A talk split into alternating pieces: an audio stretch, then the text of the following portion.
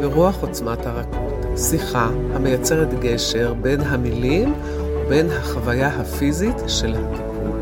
אנחנו שמחות לפתוח חלון לשיטת הטיפול והגישה לחיים, לתאר את הקסם הנוצר בתהליך הריפוי של הגוף נפש, כדי לשתף איך עוצמת הרכות משפרת ומיטיבה את הבריאות שלנו, במישור הפיזי והנפשי כאחד.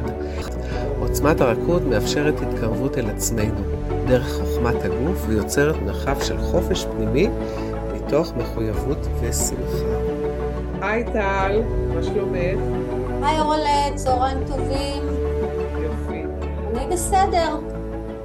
יופי. זו התחלה טובה שאנחנו בסדר, גם אני בסדר. היום בחרנו לדבר אה, המילה חקירה, לא בהקשר של השב"כ, בהקשר של עוצמת הרכות. מביאות מילה, ואנחנו מדברות עליה בהקשר של עוצמת הרכות, שזה הטיפול שאנחנו מתמחות בו. אנחנו מנסות לעשות גשר בין המילים לחוויה הפיזית המרפאת. כן, לגמרי, ולפני שככה נצלול לקשר בין חקירה לעוצמת הרכות, אולי, אה, את יודעת, אני תמיד הולכת למילון או לאיזשהו משהו אחר כתוב שקצת מגדיר, כדי להיזכר מה זה המילה הזו בעברית בכלל, מה המשמעויות שלה. פעם נקלתי בזה שלמשל ברפואה חוקרים את הגוף. לא כתוב שם גוף נפש, ואנחנו מתייחסים לזה כיחידה אחת בעוצמת הרכות כמובן, כן. אבל כתוב אה, לחקור את הגוף, ומה זה אומר? בדרך כלל מתייחסים לדברים שניתנים אה, למדידה, והשלב שלפני המדידה הוא שלב הצ... הצפייה, אוקיי? כלומר, בכל מחקר אקדמי או מחקר רפואי באשר הוא, יש איזו שיטת איסוף ידע שעומדת מאחורי החקירה, ומנתחים ומנסים בעצם לאושש או להפריך איזושהי אה, השערה.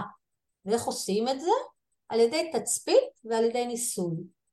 אז יכול להיות שעוד מעט כשנדבר על הקשר בין חקירה לעוצמת הרכות, זה מעניין לחקור רגע, לחשוב ביחד על האם אה, אנחנו עושים תצפיות, האם אנחנו עושים ניסוי, אה, במובן הרחב שלו כאשר אנחנו באים אה, לטיפול בעוצמת הרכות. כן וגם רגע להבין ולהדגיש שאת החקירה שאנחנו עושים בעוצמת הרכות אנחנו חוקרים את הסוד של הקשר וההשפעה בין הגוף לנפש ואיך זה בא לידי ביטוי אצל כל מטופל ומטופלת כי כל אדם הוא עולם במלואו אז זה בא לידי ביטוי בצורה אחרת, החקירה הזאת שאנחנו עושים. התחלה מאוד מאוד מעניינת. זה ממש מעניין, כי אני למשל, שאמרתי לך היום אנחנו מדברות על חקירה, את יודעת, יש ממש איזשהו תדר למילה הזאת, ויש בה איזושהי נוקשות מסוימת. ניקח למשל את המילה אהבה, אז יש בה המון אותיות A, V, ובעצם רק אות אחת יש לה ייצור, ובמילה חקירה יש המון אותיות ייצוריות, יש חטא ויש קוף ויש רש, יש לה קונוטציה הרבה יותר אגרסיבית. ולכן גם כשאומרים את המילה הזאת, הזיכרון הראשון שעולה זה, זה השב"כ, הולכים לעשות חקירה. אה, לי עלה למשל, אה, הדבר הראשון שעלה לי זה בלש גשש כזה. מהסרטים המצוירים של הילדים, שהוא הולך עם זכוכית מגדלת רגע, ועם איזה כובע כזה, וחוקר. הוא הולך והוא מתבונן והוא, והוא מחפש רמזים, מחפש. זה יפה, כי הבאת משהו הרבה יותר אה, רך, הרבה יותר עדין. ואני ככה עלה בי חקירה שב"כ, זה ככה נשמע, מטלטלים שם, מנערים קצת, אפילו אין איזושהי מילה כזאת של נענוע שהיא יותר מתאימה לעוצמת הרכות. כן, דיברנו לפני שהתחלנו אה, להקליט את הפרק הזה, אמרנו שיצרנו פרק על התבוננות. נכון. בטיפול של עוצמת הרכות. שאלנו את עצמנו בלי אה, לסיים את השיח הזה, ובלי לקבל תשובה, או בסימן שאלה או בסימן קריאה, מה ההבדל בין התבוננות לחקירה? נכון. זה גם מעניין, וגם להתבוננות יש, כשאת מדברת על אנרגיות של מילים, גם להתבוננות יש אה, אנרגיה יותר רכה, יותר אה, פסיבית. אפשר לומר יותר מחבקת. בנוסף, את גם העלית את הכיוון של החקירה. זאת אומרת, אמרת, אנחנו חוקרים את הקשר בין הגוף לנפש, וציינת בוויקיפדיה, או אני לא יודעת איפה, באיזה מילון הלכת להסתכל, אז דיברו שם על אה, חקירה של הגוף. ואמרת שלנו יש פן נוסף של החקירה בין הגוף לנפש, ואני אוסיף עוד מבט שאנחנו בעצם חוקרים את עצמנו בינינו לבין עצמנו. זאת אומרת, אנחנו, יש איזשהו אלמנט של חקירה בשביל להכיר את עצמנו יותר טוב. שזה בעצם מה שעוצמת רכות, הכלי הזה בא ומשמש אותנו.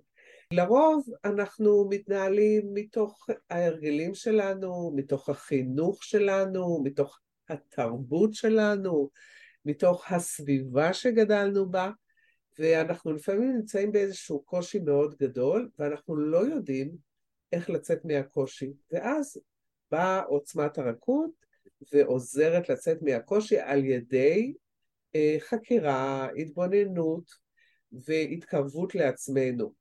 והפן המיוחד, נקודת המבט המיוחדת של עוצמת הרכות, יש את החלק הפיזי. נכון שיש בחקירה את ההיבט הנוסף של חקירה והקשר בין הגוף לנפש, שהרפואה באה והיא אומרת שזה הגוף, עוצמת הרכות גם גוף וגם נפש. את הפיזי הוא יוצר הבנות מהירות, ככה הייתי אומרת זאת. אנחנו נוגעים בזיכרון. בזיכרון את מתכוונת בזיכרון של הגוף, בזיכרון התאי. נכון. שבעצם האיברים הפנימיים והחיצוניים שלנו הם נכון. זוכרים משהו. בדיוק. המגע, המגע מאפשר שיח ממש ישיר עם הזיכרון התאי. שמה באה לידי ביטוי העוצמה של עוצמת הרכות. כי זה גם בעוצמה וזה גם ברכות. מבחינתי זה וואו. זה וואו, כל פעם שאני נכנסת אה, לחדר הטיפולים, טיפול, ובן אדם, הוא יורד, מטופלת יורדת עם הבנה, היא באה עם איזשהו קושי, והיא יורדת עם סוג של הבנה מסוים לגבי ההתנהלות שלה, לגבי האופציות שקיימות בפניה, פתאום ככה, יש לי תחושה לפעמים שממקום מאוד סגור, מאוד חשוך, מאוד קשה, אחרי הנענוע הפיזי והשיח עם הגוף, ממש דיברנו כבר על זה, מה זה אומר השיח עם הגוף, שהגוף יש לו שפה פשוטה, קר לי, חם לי, אה, ציינו את זה הרבה, אז אני לא אחזור על זה שוב, אבל יכול להיות שבהקשרים אחרים אה, נחזור על זה. מה שקורה, משהו נפתח. אז גם... זה מעניין, מה שאת אומרת עכשיו מחבר אותי לאסוציאציה שלי על הבלש הגשש הזה, שדבר נוסף שיש לו זה פנס ביד, כי הוא הרי מחפש רמזים. במשך הטיפול, לאורך הטיפול, אנחנו מנסים להאיר חלקים אה, חשוכים, חלקים כאלה, אה, לא רוצים אולי להתגלות מכל מיני אה, סיבות. יש ייחוד מאוד גדול בעוצמת הרכות, אבל עוצמת הרכות גם משתייך, יש לה קשר לגישה הוליסטית שיש לעוד שיטות טיפול, והגישה ההוליסטית הזאת אומרת לכל איבר יש בתוך המערכת של הגוף, לכל איבר, לכל צד יש משמעות וניתן אה, לחפש כאילו את המקור שלה בתחושות, ברגשות, בדפוסים וכן הלאה. מה שאנחנו עושים, אפרופו לחקור, אנחנו מגיעים לאותה, לאותו איבר ועושים איתו עבודה.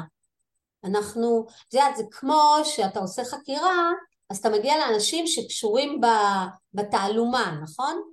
קודם כל, אפרופו תעלומה, אנחנו באים עם מקור של סקרנות. לא נו נו נו שאתה מרגיש ככה, או אוי ואבוי שאתה מרגיש ככה, או שתתבייש או תאשים את זה במשהו, אלא בוא נהיה סקרנים כמו ילד, בוא נחקור כמו ילד, בוא נטעם מזה, בוא נראה אה, איזה צליל יש לזה, איזה מרקם יש לזה. גם אם אתה אומר, אה, כואבת לי הבטן, אני מרגיש פחד, אז אני, אני אשאל איזה צורה יש לפחד, איזה מרקם יש לפחד, אני ממש ככה בסקרנות של חוקר אנסה להעיר את זה ולהעמיק את ההיכרות כדי אה, להגיע לריפוי. נכון. עוד משהו זה שהאיברים משמשים אותנו, בלימודים אה, נחשפנו בעוצמת הרכות למה שנקרא נקודת פרימה. את זוכרת? לגמרי. לכל אחד מאיתנו יש את המקום בגוף ששם יצוץ אותו קושי, שם אה, תצוץ ההתמודדות, אוקיי? למשל, אני לא יודעת מה, לי יש אה, איזשהו קושי עם הצוואר, בסדר? אז זה נכון שעברתי איזושהי תאונה, ונכון שיש גם סיבות פיזיות. בתקופות למשל מאתגרות שלי בחיים, אני ארגיש את זה יותר, זה יהיה יותר נוכח. כן. ואז אני רגע אולי בטיפול, שאני אעלה על מיטת הטיפולים, ואנחנו שתינו עושות טיפולים הדדיים אחת לשנייה, אנחנו נחקור מה קורה שם בצוואר, מה קורה עם הכאב הזה, את יודעת, הצוואר, הגרון, הוא גם במקום שהאוכל נכנס והאוויר נכנס, החיים נכנסים. זה גם הקשר בין הראש לגוף. אז רגע, התנועה מוגבלת, אולי קשה לי לראות לצדדים, אולי אני ככה בנוקשות נצמדת למשהו מסוים, ואם אני אפתח איזה גמישות, אז זה גם ישפיע על הכאב הפיזי בצוואר, אבל זה גם ישפיע אולי על מערכות היחסים שלי.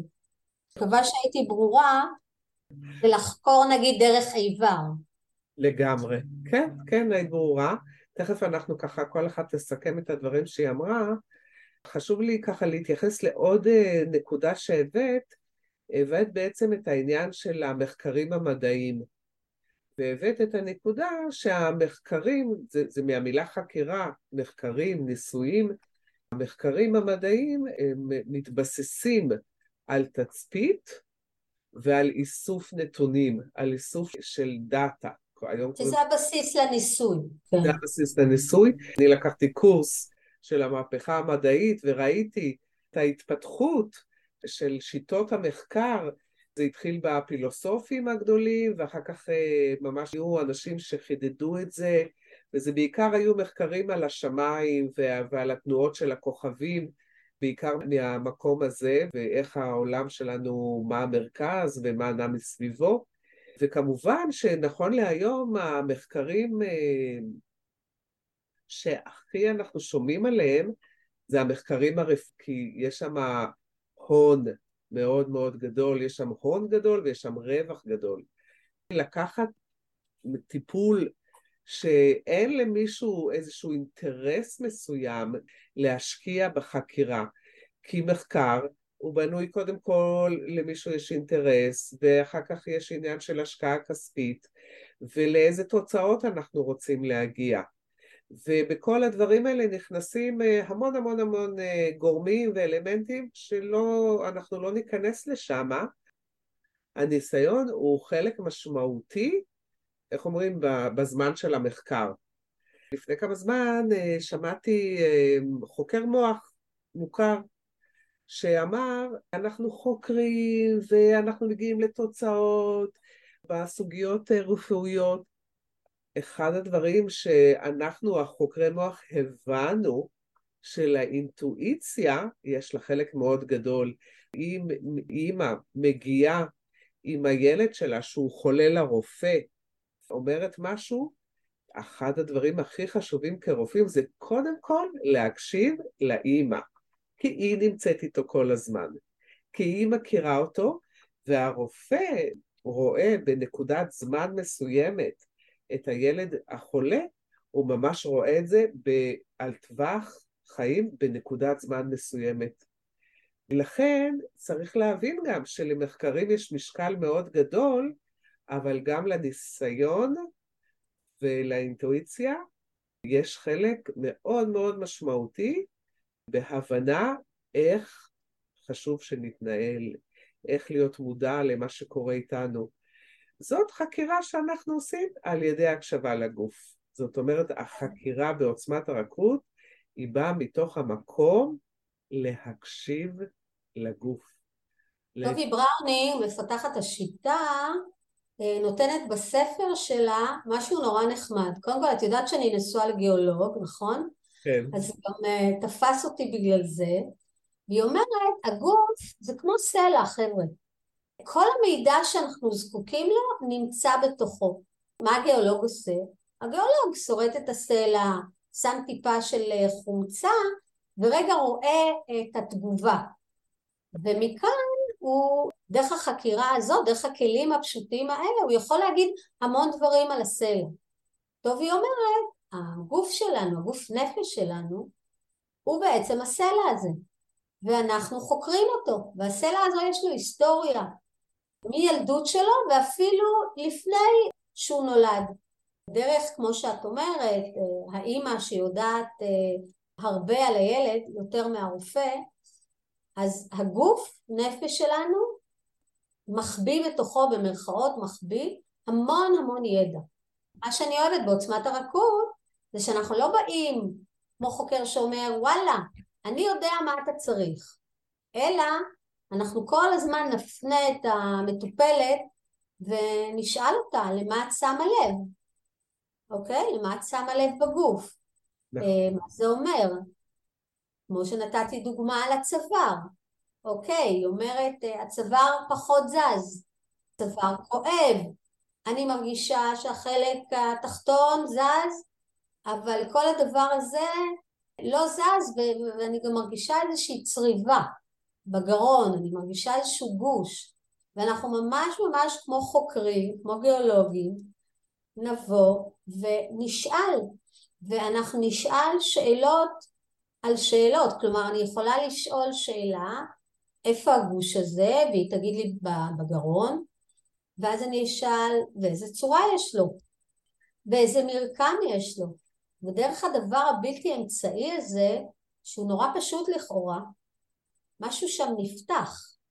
נכון. זה לא פונה לשכל זה פונה לגוף לדבר הבסיסי לדבר הראשוני. אני אוהבת להגיד למטופלת שמגיעה, אני אומרת לה, כל החוכמה והידע נמצאים אצלך בגוף, אני נמצאת פה בשביל להזכיר לך איך להקשיב מחדש לידע ומתוכו לקבל הבנות איך כדאי לי להתנהל בחיים. זאת אומרת, אני בעצם רק מביאה כלים שיוצרים איזשהו תיווך ביני ובין הגוף שלי, כי שכחנו להקשיב לגוף בגלל החיים הכל כך אינטנסיביים, כי שכחנו, כי נתנו את הכוח למישהו אחר שיחליט עבורנו. יש פה איזשהו, איך אומרים, מרחב קטן שאומר, בוא, בוא נחזיר את הכוח אלינו, כי יש לנו המון יכולות ומיומנויות, ואנחנו, זה לא שאנחנו צריכים ללמוד אותם מחדש, אנחנו רק צריכים להיזכר בהם. ואם למשל באה מטופלת לקליניקה שלך ואת מפנה אותה לגוף והיא מגלה משהו דרך הגוף והיא לא אוהבת את זה, נוצרת התנגדות, מה אז קורה? כאילו, מה אני עושה עם הרמזים האלה כחוקרת? לא תמיד צריך לעשות משהו. לפעמים פשוט נשארים בהתבוננות ולבטוח שיגיעו תשובות. ופה אנחנו בעצם עוברים מהחקירה להתבוננות כי כי באמת בשיחה המקדימה בינינו עלתה השאלה מה ההבדל בין התבוננות לחקירה.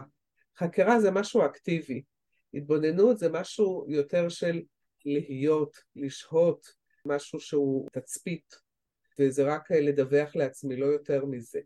ולכן לא למהר, לפעמים חשוב להאיט.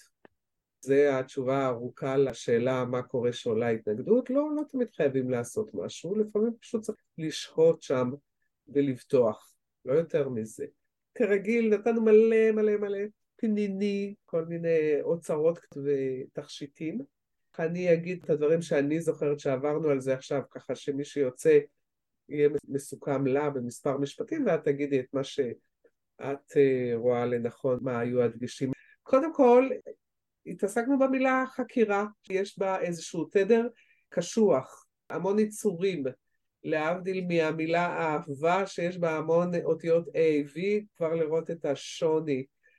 הבאת את הפן שאנחנו באים לחקור בין הגוף לנפש, ואני הוספתי שגם אנחנו באים לחקור בינינו לבין עצמנו, זאת אומרת לעשות היכרות עם עצמנו, כי אנחנו מתנהלים בחיים עם ההרגלים שלנו, עם החינוך, עם התרבות, עם האמונות, ולפעמים כשאנחנו נמצאות בקושי, החקירה מאפשרת לנו לראות את דרך ההתנהלות ולהגיד, לא מתאים לי, כן מתאים לי, אולי אני אשנה את זה קצת.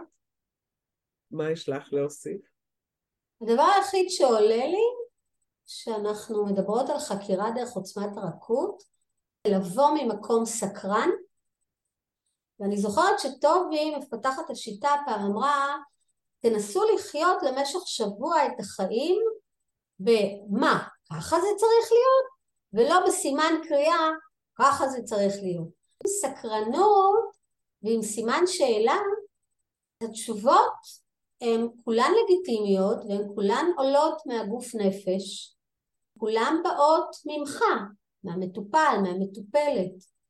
ואז גם הסכמה, לקחת אחריות על שינוי, מה שנקרא אה, איך יכול להיות אחרת, מבחינת הדפוסים, ההרגלים, האמונות שלנו, נראה לי שזה בא ממקום יותר פתוח. לגמרי. חוקר בסקרנות ועם סימן שאלה בסוף. כן, אז אני ממש קונה, אני אומרת ככה סקרנות ופליאה שיוצרת התפעלות. זאת. אומרת, גם אם יש איזשהו קושי, אם נסכים להסתכל עליו מאיזושהי נקודת מבט אחרת ולהגיד, מה? ככה זה צריך להיות? מה אפשר ללמוד מזה? וזה מקטין מאוד את כמויות הביקורת והשיפוטיות שאנחנו רגילות עליהן ביום יום, גם אנחנו, להפעיל אל עצמנו כאיזשהו שוט, וגם אל האחרים. יפה, אז אה, תודה, טל. תודה, אולן. תודה.